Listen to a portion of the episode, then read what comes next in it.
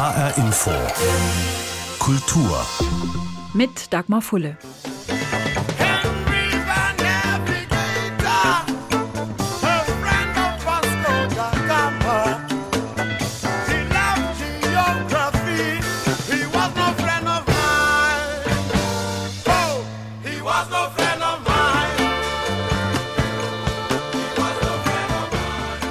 Hugh Masekela, einer der wichtigsten Musiker Südafrikas und Wegbereiter für das, was wir heute Weltmusik nennen, sang über den Colonial Man, über Christoph Kolumbus, über Vasco da Gama oder Heinrich den Seefahrer.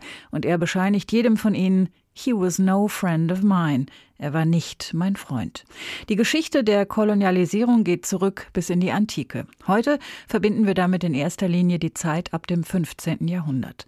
Was hat Deutschland, was hat auch Hessen damit zu tun, mit der derzeitigen Diskussion um Denkmäler von Sklavenhaltern, von Rassisten und Kolonialherren, um Stadtteile oder Straßennamen, die an sie erinnern?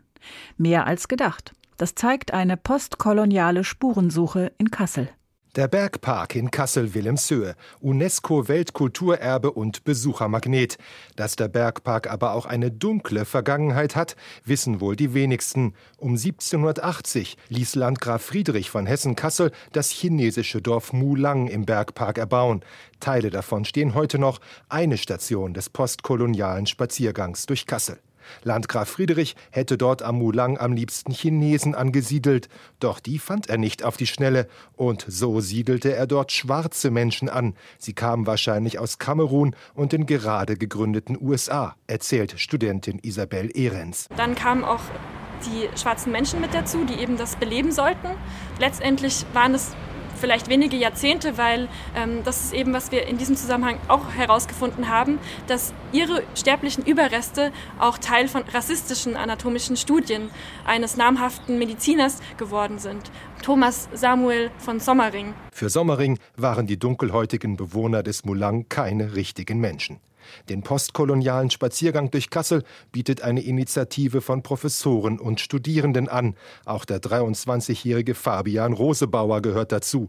Die Geschichte der Bewohner des Mulang hat ihn sehr beschäftigt. Das Interessante ist ja eben auch, dass es am Bergpark selbst keine Erinnerungstafeln für diese Vergangenheit gibt. Also diese Geschichte bleibt einfach unsichtbar. Genau das will die Initiative Kassel Postkolonial ändern. Rassismus und Kolonialismus sind für sie zwei Seiten einer Medaille. Rassismus, das war die Legitimation des Kolonialismus, mit dem man koloniale Grausamkeiten gerechtfertigt hat, indem man eben den Menschen die Menschlichkeit abgesprochen hat. Denkmäler dieses rassistischen Denkens gibt es in Kassel einige. Vom Bergpark geht es runter in die Stadt, auf den Campus der Uni. Dort steht ein Mahnmal für die Menschen, die im Zweiten Weltkrieg von den Nazis deportiert wurden. Ein alter Eisenbahnwaggon mit schemenhaften Figuren davor.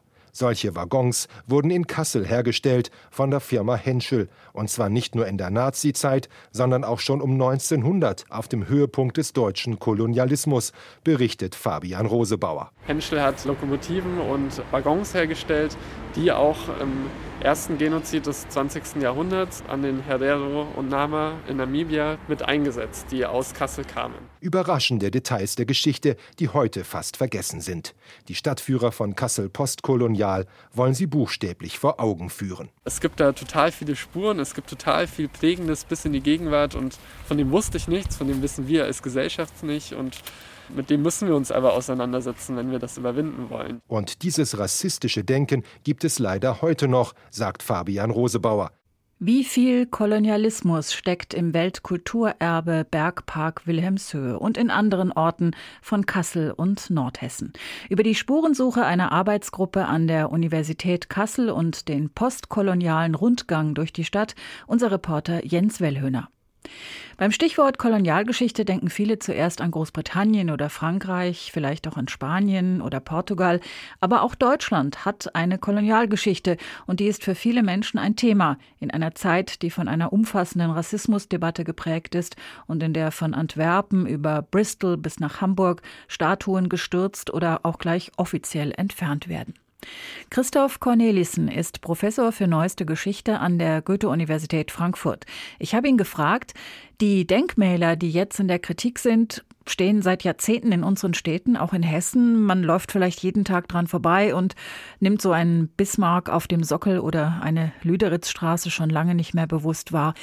Warum war unsere Kolonialgeschichte im Gegensatz beispielsweise zur Geschichte des Nationalsozialismus in den letzten Jahrzehnten bisher kein großes Thema in der Gesellschaft? Das Thema Kolonialgeschichte, deutsche Kolonialgeschichte war durchaus ein großes Thema, allerdings nach 1945 nicht mehr. Da ist dieses Thema gewissermaßen in der Versenkung verschwunden. Das liegt nicht zuletzt an der großen Bedeutung natürlich des Zweiten Weltkriegs und seiner Nachfolgen in Europa und speziell in Deutschland. Vor 1945, im Dritten Reich noch, war der Kolonialismus, der deutsche Kolonialismus, das heißt in dem Fall die Erinnerung an das untergegangene Kolonialreich 1919 durchaus von großer politischer und gesellschaftlicher Relevanz. Es hat viele Versuche gegeben, an diese, wie man bei den Zeitgenossen oft gesagt hat, heroische Zeit äh, zu erinnern und dann entsprechende Denkmäler auch errichtet und Straßennamen veranlasst. Es gibt ja zum Beispiel in den USA viele bekannte Politiker der Geschichte, deren Denkmäler jetzt umstritten sind, weil sie Rassisten waren oder weil sie Sklaven hatten. Ähnlich in Großbritannien. Man hat das Gefühl, es sind eigentlich alle. Wie ist das bei uns? Lässt sich da überhaupt jemand finden, der, sag ich mal so in Anführungsstrichen, völlig ohne Fehl und Tadel ist? Das ist natürlich sozusagen in aller Grundsätzlichkeit gefragt, ganz schwierig zu beantworten. Mhm weil äh, sozusagen, ich habe gerade von Helden gesprochen, wir ja im Alltag selten Helden begegnen, auch Heldinnen eher selten sind. Das heißt also, Menschen haben immer viele Facetten und historische Gestalten, historische Figuren eben auch. Und es äh, bedarf sozusagen da einer gewissen historischen Gerechtigkeit auch im Umgang mit Persönlichkeiten aus der Vergangenheit. Es hat wenig Sinn, sie eindimensional entweder nur als, sei es jetzt Rassisten oder Menschen schlechter gar, zu verurteilen und auf der anderen Seite gewissermaßen Leistungen, äh, welcher Art auch immer, dann gleichzeitig auszublenden. Also wir sollten uns dazu bereit finden, die Vielschichtigkeit von historischen Persönlichkeiten anzunehmen. Allein in Hessen stehen laut Wikipedia zwischen Bad Arolsen und Bensheim zwölf Bismarck-Türme. Und Bismarck ist ja ein gutes Beispiel dafür, für so einen ja, vielschichtigen Mann. Wie sollen, wie können wir am besten damit umgehen? Ähm, am besten geht man mit äh, Persönlichkeiten und in dem Fall mit Bismarck um, indem man sich mit ihm beschäftigt und indem man sich mit ihm auseinandersetzt. Äh, die zwölf Bismarck-Türme bzw. Denkmäler, von denen Sie gerade gesprochen haben, sind nur ein minimaler Ausschnitt aus einem breiten Erinnerungsmeer an Bismarck. Es hat allein im Deutschen Reich über 700 Türme dieser Art gegeben, von denen heute viele nicht mehr existieren. Aber um anzudeuten, die Zeitgenossen, vor allem die Nachfahren, die frühen Nachfahren von Bismarck, haben sich oft in heldenhafter Manier wieder an diese wichtige historische Gestalt erinnert und dementsprechend historische Zeichen setzen wollen. Das betrifft vor allem die Jahre ab 1890 dann. Und äh, dass wir das heute äh, oder in vielen Fällen bestimmte Gruppen, bestimmte Teile der Gesellschaft anders sehen, hat eben mit der historisch-kritischen Auseinandersetzung mit Bismarck und dem Mythos Bismarck zu tun, in dem dann unter anderem auch die Kolonialgeschichte jetzt eine Rolle spielt. Bismarck gilt auf der einen Seite als der Begründer, formal gesprochen, des deutschen Kolonialreichs. Er war der regierende Kanzler in dieser Zeit, in den 1880er Jahren. Auf der anderen Seite war er lange bekannt dafür, dass er sich gestemmt hat gegen genau die Gründung dieses Kolonialreichs und in dieser Vielschichtigkeit sollte man versuchen, ihm auch dann sich zu nähern. Wie könnte so eine Auseinandersetzung, so eine Annäherung aussehen? Also manche, das ist ja eher so ein Schwarz-Weiß-Denken. Manche meinen, die Statuen und Denkmäler müssen alle weg. Andere finden, sie müssen stehen bleiben, weil sie eben auch für einen Teil der Geschichte stehen. Was meinen Sie? Meine Meinung ist ganz einfach, äh, Dinge zu beseitigen führt nicht zu einer besseren Erkenntnis und äh, maximalisiert die Werturteile unserer Gegenwart in einer Weise, die ja oft auch sich dann wieder demnächst fragen müssen, ob das sozusagen die letzten Urteile sein werden. Deswegen wäre ich dafür eine etwas gemessenere Vorgehensweise. Historisch kritisch, wie gesagt, würde bedeuten, sich auseinanderzusetzen. Auch äh, bei Denkmälern dadurch, dass man die Vielschichtigkeit, sei es von Personen oder von historischen Geschehnissen, zum Vorschein bringt. Das kann man durch ergänzende Tafeln tun, durch Erklärungen durch Kontextualisierung, wohl möglicherweise auch künstlerische Überschreibungen, äh, in dem dann eben sozusagen Verfremdungen äh, über diesen Weg äh, erreicht werden können, die sozusagen eine einfache Identifikation, wie es oft dann Denkmäler haben wollen oder andere, in Anführungszeichen, primitive Geschichtszeichen dieser Art, verhindert werden. Bei Bismarck wird man jetzt natürlich nicht gleich immer ein historisches Buch daneben stellen können und das wäre auch nicht sinnvoll, sondern man sollte versuchen, einfach Alternativen anzubieten, beziehungsweise zumindest Andeutungen der vielschichtigen historischen geben. Sagt Christoph Cornelissen, Professor für Neueste Geschichte an der Goethe-Universität Frankfurt, zur derzeitigen Diskussion um Denkmäler und Straßennamen, die auch in Deutschland, auch in Hessen an die Kolonialzeit erinnern.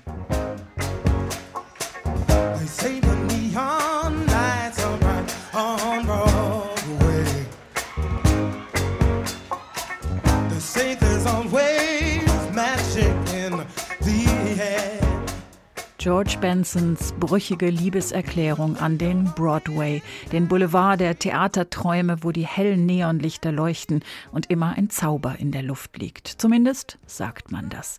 Hier mitten in Manhattan stehen 41 große Theater. Die meisten von ihnen haben mehr als 1000 Plätze. Im Moment sind sie alle leer, geschlossen seit Mitte März. Und alle Hoffnungen auf eine baldige Wiedereröffnung sind erstmal vergeblich. Die Theater bleiben dicht auch wenn man das von außen erstmal gar nicht sieht. Nein, die Lichter sind nicht ausgegangen am Broadway, auch wenn diese Plattitüde zurzeit gerne bemüht wird. Die Leuchtreklamen strahlen nach wie vor in die New Yorker Nacht, aber die Shows fehlen und das Publikum auch. Und das wird auch den Rest des Jahres so bleiben, sagt Charlotte St. Martin vom Branchenverband Broadway League. Das war die schwerste Entscheidung überhaupt, denn es sind jetzt sechs weitere Monate. Mindestens. Erstmal hat der Zusammenschluss der 41 Broadway-Theater nur entschieden, dass alle Shows bis 3. Januar abgesagt werden. Alle Tickets werden erstattet. Ob es dann am 4. Januar wieder losgeht, ist eine ganz andere Frage. Der Verband ist vorsichtig geworden, denn auch im März hatte niemand damit gerechnet, dass die Corona-Unterbrechung so lange dauern würde. Auch der Schauspieler Nick Rashad Burroughs nicht. Als das passierte, dachten wir, okay, das nervt jetzt, aber auf der anderen Seite auch eine ganz schöne Gelegenheit, mal ein, zwei Monate abzuschalten und danach ausgeruht gut durchzustarten. Und irgendwann realisierst du so langsam, das wird so schnell nicht wieder besser werden. Der 27-Jährige gehörte zum Ensemble von Tina, dem Tina Turner Musical, eigentlich als Zweitbesetzung der Rolle von Ike Turner. Ich sollte für eine gesamte Woche auf der Bühne stehen und die Rolle übernehmen. Meine Mutter wollte extra kommen, um die Show zu sehen. Und dann kurz vorher kommt der Shutdown am 12. März. Ich dachte nur, das kann nicht wahr sein. Aber was soll man machen? Für Nick und die meisten seiner Kollegen hieß die Antwort zunächst einmal warten. Darauf, dass New York die Pandemie in den Griff bekommt, dass irgendwann die Einschränkungen des öffentlichen Lebens gelockert werden und vor allem warten auf die Arbeitslosenunterstützung. Man konnte nicht mal einen Antrag auf das Geld stellen, das einem zusteht. Einen Monat habe ich gebraucht, bis ich überhaupt jemanden erreicht habe. Auch meine Freunde haben erzählt, dass sie fünf Stunden und länger am Telefon waren und trotzdem nichts erreicht haben. Das war erstmal das Hauptproblem. Das nächste, wie zahlt man die horrenden New Yorker Mieten vom schmalen Arbeitslosencheck? Nicks Mitbewohner zogen aus, plötzlich stand der 27-Jährige mit der Wohnung alleine da, hatte aber Glück, dass er sich mit dem Vermieter einigen konnte. Jetzt hält er sich mit Online-Schauspiel- und Gesangskursen über Wasser. Theaterleute sind hartnäckig und haben Ausdauer, kommen immer wieder zurück, sonst kann man diesen Job gar nicht machen. Du brauchst eine Menge Leidenschaft, denn sonst gibt es gar keinen Grund, in dieser Branche zu arbeiten. Knapp 100.000 Jobs hängen am Broadway, in der Produktion, aber auch in Restaurants und Hotels. Jeder Monat ohne Shows und Touristen verursacht einen wirtschaftlichen Schaden von 1,2 Milliarden Dollar. Deshalb arbeitet die Broadway League an Konzepten, dass auch während des Shutdowns Geld in die Kassen kommt. So wird jetzt das gefeierte Hamilton Musical bei Disney Plus gestreamt. Aber irgendwann, da ist Schauspieler Nick Rashad Burroughs sicher, wird es auch wieder echte Shows und Publikum am Broadway geben. Irgendwann bestimmt, aber vorläufig noch nicht. Die Broadway-Theater bleiben für den Rest des Jahres geschlossen. Aus New York, Peter Mücke. Genauso wie die Theater sind auch Musikerinnen und Musiker von Corona besonders betroffen. Alle Tourneen fallen aus oder sind erstmal ins nächste Jahr verschoben. Das gilt auch für den Mann, der diese Woche seinen 80. Geburtstag gefeiert hat. Richard Starkey aus Liverpool, den die Welt kennt als Ringo Starr. Vielleicht kein virtuoser Schlagzeuger, aber ein hochmusikalischer. Er prägte den Sound der Beatles auf seine ganz eigene Weise und er hatte auch nach dem Ende der Band noch eine ganz ordentliche Solokarriere.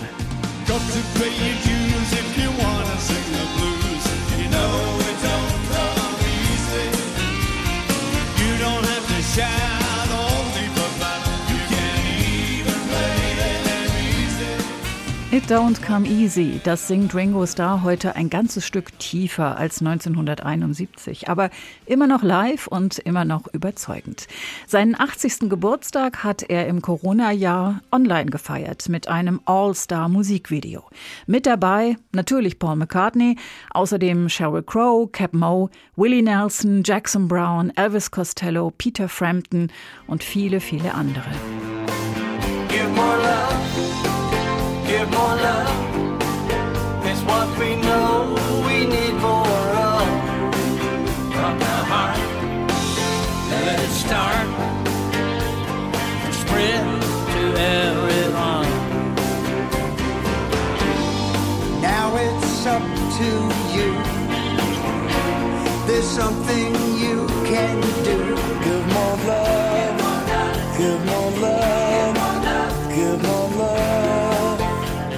Give More Love mit prominenten Musiker, Kolleginnen und Kollegen. Ein kleiner Ausschnitt aus Ringo Stars Big Birthday Show. Das Video steht auf YouTube und ist auch ein Benefizkonzert für die Bewegung Black Lives Matter. Ringo Starr in dieser Woche 80 Jahre alt geworden. Er dürfte zu den Musikerinnen und Musikern in Großbritannien gehören, für die die finanziellen Einschnitte durch Corona jetzt nicht so besonders tragisch sind. Genauso wenig wohl für die Rolling Stones, für Paul McCartney oder Adele. Für viele andere aber schon. Und sie rufen jetzt nach staatlicher Hilfe. So klingt ein Branchenvertreter in ernster Sorge. We've never asked for subsidies before, but right now we're asking to be recognized as an industry that's worth saving. Der Mann, der da spricht, ist der Chef der Featured Artist Coalition, eines Verbands, der einige der wichtigsten und bekanntesten Musiker Großbritanniens repräsentiert. Die Branche habe noch nie um staatliche Hilfe gebeten, sagt er, aber nun wolle man als Branche ernst genommen werden, die es wert sei, gerettet zu werden. Die britische Live-Musikszene steht, wenn man auf ihre Vertreter wie Martin hört, kurz vor dem Zusammenbruch. Martin gießt die Lage in Zahlen. Aktuelle Umfragen unter Festivalbetreibern etwa zeigten, dass rund 90 Prozent der Festivals unmittelbar vor dem Aus stünden.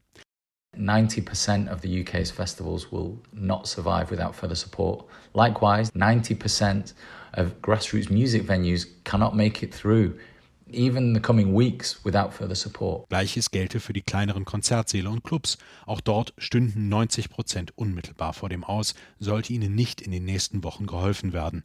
Viele Musiker seien kurz davor, den Sektor zu verlassen. Jetzt hat so ziemlich alles, was Großbritannien an bekannten Musikerinnen und Musikern zu bieten hat, rund 1500 waren es im Endeffekt immerhin, einen Aufruf an die Regierung unterschrieben unter dem Motto Let the Music Play, lasst die Musik spielen. Die Branche verlangt nach dem, was auch viele andere Branchen in Zeiten der Corona-Krise verlangen, Geld und Klarheit.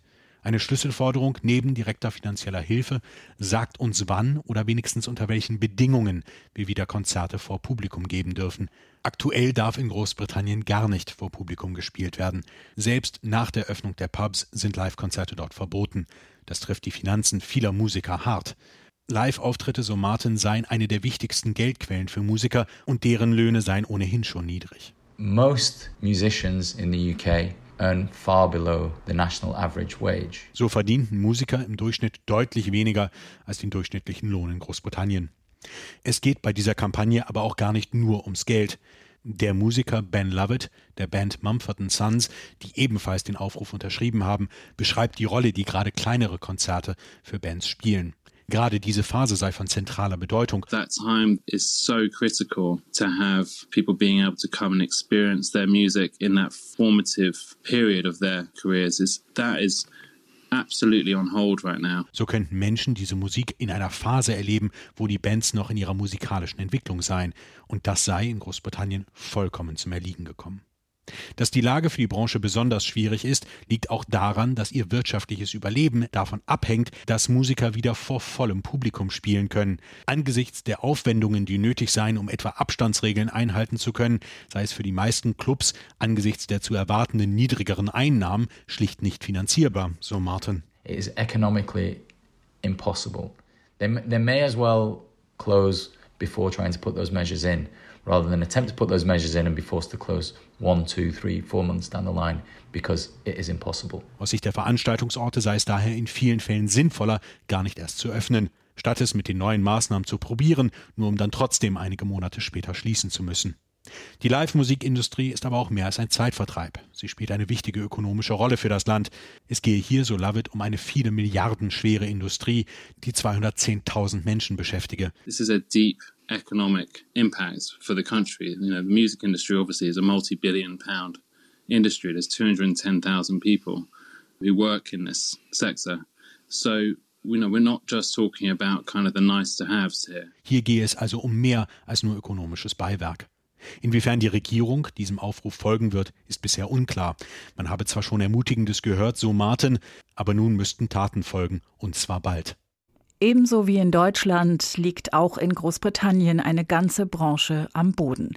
Unter dem Hashtag Let the Music Play rufen Musikerinnen und Musiker nach staatlicher Hilfe. Aus London Eric Graydon. Ganz langsam wieder aufwärts geht's dagegen für die Museen. In Deutschland sind sie ja seit einer Weile wieder offen und seit dieser Woche können Kunstinteressierte auch wieder in das meistbesuchte Museum der Welt, in den Louvre. Und weil es nur so wenige Touristen gibt, ist das in Corona-Zeiten ein ganz entspanntes Erlebnis. Die Sonne glänzt auf der Glaspyramide im Hof des Louvre und die Pyramide strahlt zurück, als würde sich das Museum freuen, endlich wieder Menschen zu empfangen. Nach mehr als drei Monaten Corona-Zwangspause sind die Absperrbänder wieder aufgebaut, in die sich die Besucher am Haupteingang des Museums einreihen müssen. Die Schlange ist übersichtlich. Keine Spur von Massenandrang, den viele aus der Vor-Corona-Zeit kennen.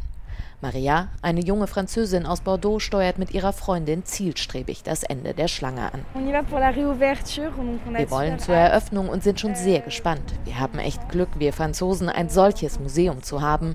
Wir sind heute das erste Mal hier. Das ist super. Maria und ihre Freundin ziehen Masken auf. Schon in der Schlange vor dem Eingang gilt Maskenpflicht, im Museum sowieso, sagt Museumsdirektor Jean-Luc Martinez. Er hat es sich nicht nehmen lassen, die ersten Besucherinnen und Besucher am Eingang persönlich zu begrüßen. Euh, euh, Wir müssen unseren Besuchern Sicherheit geben. Einige machen sich vielleicht Sorgen, dass es noch nicht der richtige Moment ist, sich in geschlossenen Räumen aufzuhalten. Aber der Louvre ist kein geschlossener Raum, die Hallen sind hoch, die Gänge sind weit und die Ticketreservierung online ist Pflicht. So will das Museum einen Überblick über die Besucherzahlen behalten. Nur 400 Menschen pro halbe Stunde kommen in den Louvre, nicht mehr als 10.000 Menschen pro Tag. Vor Corona-Zeiten waren es auch schon mal um die 40.000 Besucher pro Tag, die sich dicht an dicht durch die breiten Gänge schoben. Jetzt ist Platz. Der Weg durch das Museum ist mit Hinweisschildern vorgegeben. Es geht nur in eine Richtung. Wer links oder rechts in kleinere Säle abbiegen will, kann das aber gerne tun. In den langen und hohen Gängen, in denen die großen Gemälde der französischen Maler des 19. Jahrhunderts hängen, sitzen nur ein paar Besucher auf den gemütlich gepolsterten Bänken. Guillaume, ein Mitfünfziger, steht mit seiner Nichte Adèle vor dem berühmten Delacroix-Gemälde Die Freiheit für das Volk. Der Onkel erklärt seiner Nichte in aller Ruhe die Bedeutung des Bildes, das die Hochphase der französischen Revolution darstellt. Sie haben Zeit, das Gemälde zu studieren, denn niemand drängt sich vor sie, niemand bittet sie, zur Seite zu gehen. Es ist wirklich eine einmalige Erfahrung. Es sind noch nicht viele Leute hier und wir können die Werke einfach nur genießen. Die große Attraktion des Louvre ist die Mona Lisa. Das berühmte Gemälde von Leonardo da Vinci hat einen ganzen Saal für sich Martin, Sibylle und ihre Tochter Solveig stehen am Eingang zum Raum, in dem die Mona Lisa hängt, und sie sind positiv überrascht.